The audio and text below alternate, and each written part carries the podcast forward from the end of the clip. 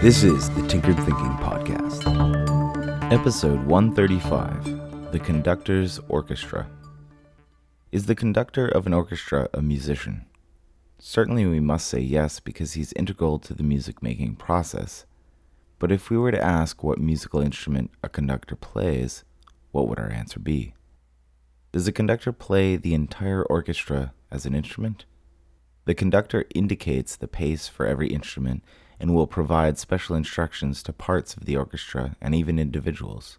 The conductor is looking for an overall sound and effect, just as one particular musician in the orchestra looks for an overall effect from their own given instrument. And each does their job to elicit a particular effect that will bring about a particular emotional reaction in the audience. This whole process happens in much the same way that we as individuals experience emotions. For a moment, try to identify the location of emotions. Are emotions experienced in the brain? As in, do we feel them inside of our head? No, not really.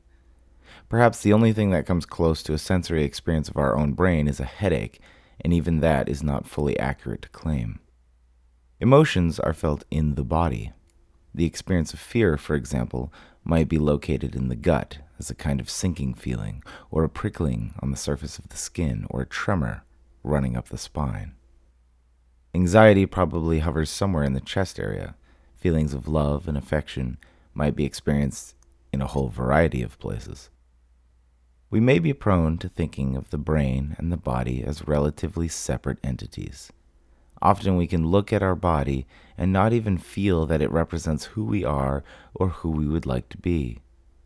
But if we pause for a moment on this interplay of body and brain, where the brain sends signals into the body to create the sensations that we associate with different emotions, we may find a much greater appreciation for the body.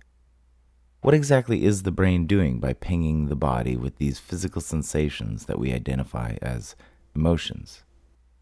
We may think of the body as a sort of instrument that gives us information about the outside world. The eyes provide a detailed sensation of light in order for us to know what's around us. The skin allows us to pick up on a slight breeze, and a stomach ache might signal that we should not eat that sort of food again. But emotions constitute a way for the brain to talk to itself. The brain uses the body to talk to itself. It pings parts of the body with sensations to clue the conscious mind into things it needs to address, like when we feel fear and it prompts us to look around and carefully assess our situation, or when we feel anxiety. We might go so far as to say that the body is a medium through which the subconscious talks to our conscious selves. We might remember saying something like, I didn't realize how hungry I was after taking a break from intensive concentration on some project. And as Gavin de Becker details in his book, The Gift of Fear, we can put ourselves at great risk by not listening to our physical sensations of fear. In this sort of instance, the brain is picking up on clues in the environment that are indicating danger in a way that our conscious mind might not recognize. And so the brain floods the body with sensations of fear as a way to grab the attention of our conscious self and direct it in a meaningful way that will help us survive. Who is the conductor playing the body of emotions we experience? The answer is actually irrelevant in order for this realization to be useful. Experiments done with split brain patients, where the corpus callosum has been severed, resulting in a person whose two brain hemispheres can no longer talk to each other, make it seem as though there is more than one person inside each of our brains. Some researchers and thinkers even like to think of the brain as a committee of entities, like the executive board of a corporation, each member having some kind of say in what the overall person does. Regardless of what is actually going on in the brain, it is clear that we receive advice and motivational pushes in the form of emotions from a part of the brain that we do not really have much direct access to. This leads to a very important consideration. How might the health of our body contribute or impinge the ability of our brain to give our conscious selves productive insights via these emotions. If that unknown conductor in the brain is trying to evoke an excellent performance of emotions, what happens if some orchestra members are missing due to, say, malnutrition? Something as simple as too much coffee can bring about needless feelings of anxiety and even panic. What else might be screwing up the conductor's attempts to communicate with our conscious selves effectively? Poor diet and lack of exercise are the most obvious candidates here. We might think of the conductor's French we might think of the conductor's frustration while trying to conduct with a patchy orchestra through a screen while construction is being done in the hall.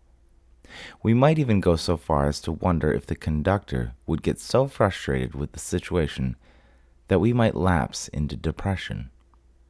What if the conductor only has those low, somber notes to play? Should it be any surprise that we wake up in the morning with no motivation, no hope, and a growing sense of despair? If that's all the conductor can give us, then we might recognize it as our job to give the conductor something more to work with. Our conscious self is the most powerful opportunity to direct our brain, body, and circumstance towards something better. It might be helpful to even draw a little separation between our conscious thinking self and the feelings we have. If depressed, we might think, okay, my brain is trying to tell me something. What is it trying to tell me? Probably that things need to change because what's going on right now sucks.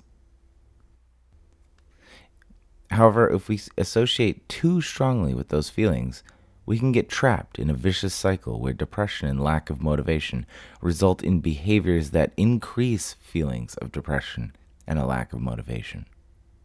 However, if we can disassociate from those feelings, take them a little less personally, and maybe look at such feelings as information or advice or even just a status report on what other parts of the brain think about what's going on in life, then we can act upon our interpretation of our feelings in more productive ways. Body health is brain health.